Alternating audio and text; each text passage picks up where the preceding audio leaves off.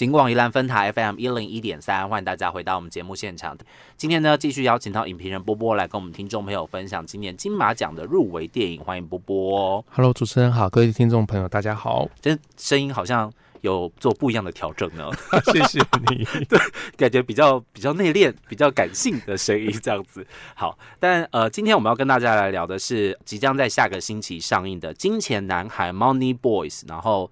呃，我是在最近跟波波去看了电影的试片，对，哦没错。我已经人生嗯已经八百年没有看那个电影试片了。哦，真的吗？因为你都在演唱会现场啊。说的也是哈，看电影试片很特别的是，你可以看到很多就是神秘的人物出现这样子。哦，对，你要不要说看你遇到了谁？我我我真的被那天真的被吓死，因为我就是啊进到戏院现场，想说哎、波波给我的位置好像是比较边边角角位置，可以就是偷偷摸摸躲起来可以躲起来，子没想到是正中间，就正中间旁边竟然坐的是陈珊妮小姐，我真的是吓个半死。旁边的旁边啦哦，。旁边的旁边 这么精确是不是？对对对，旁边的旁边，对对对吓个。半死。后来想到，哎、我好久好久，十几年前大学的时候也看一部电影试片，然后也是遇到陈珊妮，你没有转过去跟他说，老师，我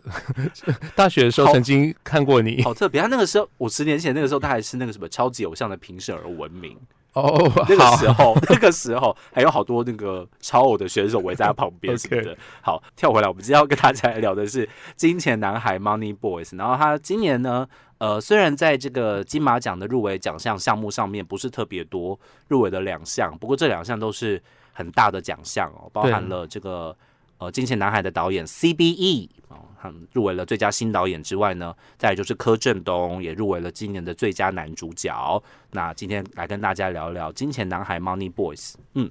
好，对那呃，金钱男孩的话，其实是一个，呃我觉得它有一个蛮特别的一个意义。嗯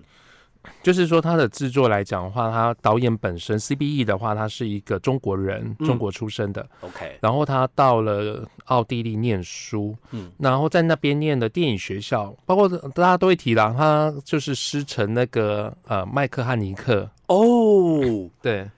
所以就算是世界大师级的导演的徒弟，是，然后回来拍片，然后当他的这个故事的背景是放在中国的南部，他是说中国南部吗？还是整个华人地区南部？中国南部，中国，南部应该中国南部，所以他没有一个特定的城市，没有，他没有，特定的城市，嗯。就是一个中国中国南部的一个，不过至少知道是一个都会区，嗯，对。然后，可是他全片是在台湾拍摄，全部都在台湾拍啊，全片都在台湾拍。有些地方中国味真的很浓哎、虽然我还是看到了《亲爱的房客》的那个那那那间房子啦，还有什么滨海公路之类的，对，所以我还是看到这些场景。不过有些地方中国味很浓哎、包括基隆造船厂也有也有也有 在里面，对。对对对，所以其实它，我觉得这是一个蛮特别的事情，就是几乎不太有这样的经验，就是一个在讲中国的电影，嗯而且有一个中国的导演来拍，嗯，可是却选择在台湾完成。除了在台湾拍以外，他还找了很多中国的演员来台湾表对演。这件事情让我非常非常的意外。然后，因为我觉得它相对来说又是一个题材比较，比较说说话比较新，不是说也不算，题材可能在中国大陆来说，相对来说比较有点禁忌的感觉哈、然后要吸引到这么多呃中国大陆的演员，然后甚至他又是一个新导演哦。你说如果你真的是一个你知道什么第几代第几代 要来拍这种第五、第六代、第七代这对，当然演员都会争相出头，想要去演这些导演的电影嘛，想要有这个被看见的机会。可是他是一个新导演，然后找来这么多中国演员，真的是令我非常非常意外哎，大家愿意参加演出这样子。对啊，所以呃，其实这也让我好奇，看完之后很好奇说。这一整个契机是怎么发生的？嗯呃，导演他自己当初在写剧本的时候，是依照自己在奥地利跟一些呃华人接触的经验，嗯有一些他身边的朋友的话，可能为了要支持呃原生家庭，呃，就是还在中国的老家，嗯所以必须要赚钱。那他们赚钱的方式就是透过呃，等于说用身体的交易嗯去换得这些钱，去资助自己的老家。，OK，那当他知道有这样子的一些人存在的时候，他原本是打算拍一个纪录片。哦，本来要拍纪录片的，对他，对他本来计划是纪录片。嗯那可是呃，麦克汉尼克跟他提醒的一件事，居然是麦克汉尼克跟他说的。好，对，好像应该反正反正是上课的时候有提到，就是说你拍纪录片的时候，很重要一件事情，必须要保护你的当事人。嗯，对，OK。然后呃，出卖身体这件事，身体交易这件事情，在中国是不允许的。嗯，在台湾也是不允许啊。就是对，就是说中国的禁令更重，更重，罚的更重。对，OK。那罚这么重的情况下，如果这些人曝光了，嗯。后面你必须要为你的这些呃被你拍摄的人，你还是得为他们负责，你必须要担忧他们的这些事情。是，所以后来他决定选择是用剧情片的方式来执行。OK，那当然选择在台湾，目前看到有两种说法。嗯，一种说法是说，呃，因为在筹筹备资金的过程，台湾的那个资金很快，前景的资金。呃，有一间就是有一间电影公司叫前景，嗯，前景资金很快就进去了，但他们就是钱不够用的时候，前景资金进来，他们决定在台湾拍。OK，好。然后另外，台湾的技术方面也跟西方比较接近。OK，对，好。所以就是整个电影产业工业的发展来说，可能台湾呃跟导演所设想的一个处境跟状态是比较相符合，或者跟他所学习的那一套。执行功法哦，比较可以接得上这样子。对，嗯，OK。那另外还有另外一个说法，就是说，那当然就是刚主持人提到，就是跟中国的禁令有关。嗯，然后的确看到有一篇访谈，他提到，呃，他在这个计划完成的时候，其实有给一些中国的演员看，他们的确也都有兴趣。哦，可是，在即将开拍的前几个月吧，他们就纷纷说，呃，这样题材跟他经纪人说，经纪人说。不适合，嗯，不要拍，嗯，对，就会样没。后来他才转到台湾，OK，对，哦，所以其实是有一些因缘际会，哦，对，然后可能时事啊，或者是整个国家的民情不同，然后出现这样子的一个拍片的契机。然后，呃，其实这部片里面除了刚刚提到的结合很多中国演员之外，其实台湾演员也不少哈，有很多台湾演员在里面的演出也是让大家就是，呃，我我不喜欢用吓个半死，但是真的是吓个半死，就是。很难很难突破想象，说，哎，他竟然可以来演出这样的角色，这样子的电影，哦。比方说像黄登辉，我就知道你要说他。我跟你说，我本人有访问过黄登辉，哦在我大学的时候，真的吗？他本人真的很高很帅，电影里面很帅的人更多，所以你可能不会觉得他在电影里面很帅，就是。的确，我想我相信大部分观众都会注意到柯震东跟林哲熙比较多。对，这个这两个真的是他们不，当然本人就是也是很帅气英挺，可是在里面的那个。演技和气质会真的会让你觉得，就就是被打到，你知道吗？嗯，就是你即使即使我是男生，我也是我也是被打到这样子，不得不称赞他两句，这样子 很厉害啦。而且好像从事这样子性工作者的朋友，也是需要有这样子的一个诱人的气质，对不对？你不能说只是单纯的什么干净浓眉大眼，你就是要一种诱人的气质在里面，才会更加增添大家对你的那个说服力，这样子。嗯对啊，因为我们其实，在前几集有提到了蓝宇，就是嘛，蓝宇其实也是呃，胡军那个角色找了一个就朋友的弟弟，他来就陪他过夜。对，那后来两个就成为恋人。嗯，所以其实，在看的时候，我觉得蛮容易把《金钱男孩》跟蓝宇会做一个比较，对，会做一个比较。OK，那柯震东当然在表演上面，大家比较有印象是那些年我们一起追的女孩，那个时候。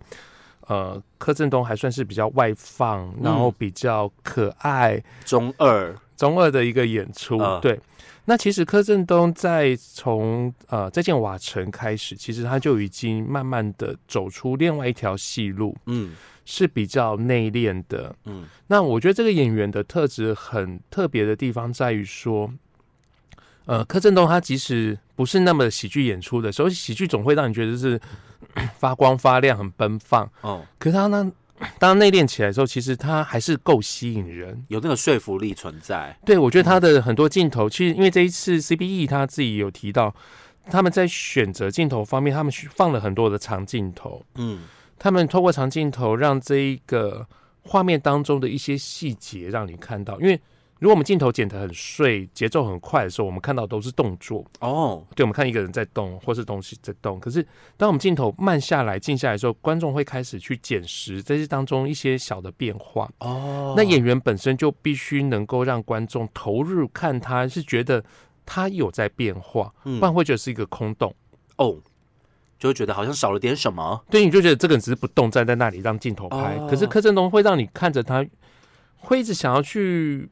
感受到他的一个角色在想什么，他的处境是什么。那当中即使一个镜头不动，可是他还会有一些不同的层次出现。是，那我觉得柯震东是一个让人家可以久看的演员，嗯，然后越甚至看的会觉得投会投入到他的状态里头。而且这部电影里面没有柯震东的镜头少之又少、哎，几乎没有、哎，我想只有就是前段可能要描述一些故事状态的时候，没有柯震东而已，不然的话，每一场戏都有柯震东，从头到尾就是以柯震东的那个角色，还有他的那个视角出发。其实有很多的那个镜头都是从他的后脑勺，然后对好像在看大象席地而坐，从他的后脑勺，然后跟着他的那个视角去观看整个他现在所处的时空样态，还有情境是什么样子。我觉得是蛮特别的一个拍摄手法，而而且或许也少见啦，因为台湾的电影比较希望有这种多多线叙事的对，角色出现，但是柯震东真的是这部片里面的一个嗯大男主角，嗯、就是完全用他的角色去出发，而且他他在里面，因为之前那个也是一样，在入围记者会的时候，那个文天祥执行长就说柯震东的最后一个镜头会让大家就是。深深着迷，然后值得直接给他一座奖这样子，所以你知道文天祥老师说出来的话，大家都有一定的分量，知道吧？我相信我们那天去看试片的所有朋友都想要知道这整最后一颗镜头，对，最后的镜头到底是什么这样子？那我们因为他现在还没上映，所以我们爆雷，老实说很不道德，很不道德。我们这部片真的不能比较不要爆雷比较好一点。但最后一个镜头真的是也是迷人，很迷人，很迷人的长镜头。然后我不能说我看出那个角色的故事，但是在那个情境当中，你是会被他感动的这样子。对，因为呃，在那颗镜头当中，柯震东用的表演跟他整部片前面的一个方式有点不一样。嗯，我们的确可以看到，整部片其实柯震东算是比较压抑、内敛的。嗯，那甚至很多时候，其实像主持人讲的，透过他从他的后脑勺看出去，哦，或者是说他就在一个餐桌里面，其中的一个人是，在看着人，大家在对话，然后讲着自己的事情，讲着你的事情，我的事情。嗯他就是一个有点，有时候就是旁观者，有时候又是主观镜头。嗯，可在那一刻里面，他突然间整个人亮起来，开始发光的时刻，对。那所以我觉得这个演员就有时候，所以我说他厉害啊，就是说，当他需要内敛的时候，他是沉得住气；可是当他需要发光的时候，他毫不客气的就给你说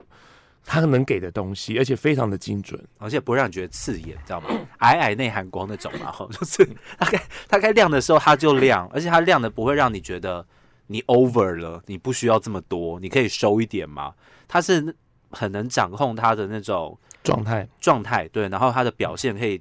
在一个顶点的时候，然后适时的去把它维持住，这样子。对，没错。这个真的是，如果老实说，因为我那个男主角的部分我也看的差不多了。如果今年这五个男主角的话，我就直接亮票，我该会投给柯震东了。哦，真的吗？对，如果这五个男主角，我应该会投给柯震东这样子。不过他要遇到的挑战，老实说蛮蛮大的，蛮大的，嗯，然后好几个也是影帝影后啊，这样子 没有影后啦，就是好几个 好几个影帝这样子，然后也有那种悲情男主角啦，哈，入围好几次就是拿不到的啦什么的，对，而且还不少人哈，所以这个这个他要面临的那个，我觉得就是有时候评审的那个情感面也是要去稍微考虑一下，有时候你得奖并不代表说。巅峰最棒，然后演的最好等等，横向比较啊、垂直比较啊等等，都还是要被一并的考虑进去这样子。所以，嗯，他真的是这部片里面一个很大的亮点这样子。其实今年男主角来说的话，其实我觉得挑战真的是不小了，包括有台北电影节的影帝才刚拿下的邱泽，当然的恋爱史，那包括像刚主持人说他已经多次入围的张震啊、嗯。郑仁硕，嗯，其实这些都不容易挑战。嗯。那但是我觉得也不用太担心，因为毕竟金马过去也曾经有包括像阮经天的《猛甲》对，在一哦片大万级的演员当中，还是硬能出头。对，所以我觉得只要这个演员的状态对了，嗯。然后他的表演让人看到一个弹性，嗯，我觉得其实那个评审都还是会注意到，特别是这种小评审团制的时候。而且他今年有三部片哦，对啊，有时候这种横向比较一出现的时候，很容易让他的那个表现脱颖也而出这样子。而且三部片真的是完全就是三个人，你知道吗？不一样 不一样的三个三个角色，三个不同的维度这样子哦。那其实，在这个《金钱男孩》当中，呃，一部新的新导演的电影了，有时候我们会常常看到他的题材是从自己的角色观点出发哈，他的过去的生活经验呐，哈，历史故事啦，或者是他比较有些导演他是，比方说他是从美术设计转过来的，或者从摄影转过来的，他所选择的那个题材跟故事，可能就会比较偏向他本身的专业，拍的好不好当然一回事啊，因为我看过就是新导演导的电影乱七八糟，就是看到真的很想要奔出戏院说好难看，不要来看那种也是有的。但是《金钱男孩》这个题材真的是对于一个新导演来说是非常非常的感觉比较难去掌控和拍摄的题材耶。哦，好，其实那时候选这个题材，除了我们刚刚讲导演自己一些身边朋友的经历以外，其实有另外一个还蛮有趣的故事，就是导演那时候在选择他的第一部作品的时候，其实有被提醒，就是说，你既然人生在奥地利，你拍一个奥地利当地的故事，你要跟你的同学竞争很难，你这个题材要脱颖而出很难，所以是有心机的。对，所以他说，通常我们建议就是。既然你有这样子中国华人的有背景，嗯，你要不要去谈关于华人的事情？所以他才会写了《金钱男孩》这一个以中国南方为底的一个故事。嗯，对，OK，好，所以在题材的部分选择也是，哎，如如果老实说，他拍一个奥地利的故事。可能就没人知道他是谁，对不对？对啊，对啊，你可能就是众多新秀当中的一个人。可是他拍一个华人故事，他的呃过去的身份就会被比较明彰显出来。嗯，对，那甚至也就来参加金马了。是 OK，好，所以这个这个真的也是一部险，我觉得是一部险棋啦。哦，就是你拍的好的话，当然大家会看到你；你拍不好的话，也会被看到哦。可是那个角度就不大一样喽，好不好？那最后是不是再请这个波波来跟我们听众朋友？推荐一下，如果哎，现在我有那个想要去看《金钱男孩》的这个想法跟欲望哦，当然有些人可能想要看一下 就年轻的巴特之类的哦，有没有什么真的《金钱男孩》最吸引你的状态跟部分？除了柯震东的那个角色演出之外呢？嗯，好，那呃，其实我觉得这一部电影它。有趣的地方就在于说，表面上讲是呃身体的性工作者这件事情，嗯，可是他还是回到人怎么样对自己比较好。哦，对，然后其实当中有很多很感情面比较深刻，特别是他回到家乡的时候，我们看到包括他回去看他的祖父，嗯，或者是去在妈妈的坟前去烧金纸，对。对，这些的话其实都是回到。当你有这个情感想要投注，可是对方却被其他人不能理解的时候，你怎么样让自己过得更好？嗯，然后这也是这部电影，我觉得这也是这部电影他想要传递的这件事情。其实你要对自己先好，嗯，你才有办法让整个生活有一些改改变的地方。嗯，OK，好，所以可能对自己的未来生活有一些迷惑的人，或者是不知道怎么对自己好的人，或许看《金钱男孩》会让你。哎，有不一样，大家应该没有想到看《金钱男孩》会有这样的体悟吧？对不对？对啊，这个是有时候你看电影就是这样子。你进到电影院之前你预设的状态是一个状态，可是你出来之后，因为这个电影可能又改变了你一些不同的想法，或者是给你一些不同的启发哈。所以《金钱男孩》应该是在十一月十九号的时候会正式上映呢。那宜兰的部分也会上映哦。哦，所以大家不一定要跑到。大城市才看得到，这样子在宜兰就可以看得到了。今天呢，再次感谢波波来跟我们听众朋友聊的电影是《金钱男孩》（Money Boys），谢谢波波，感谢主持人。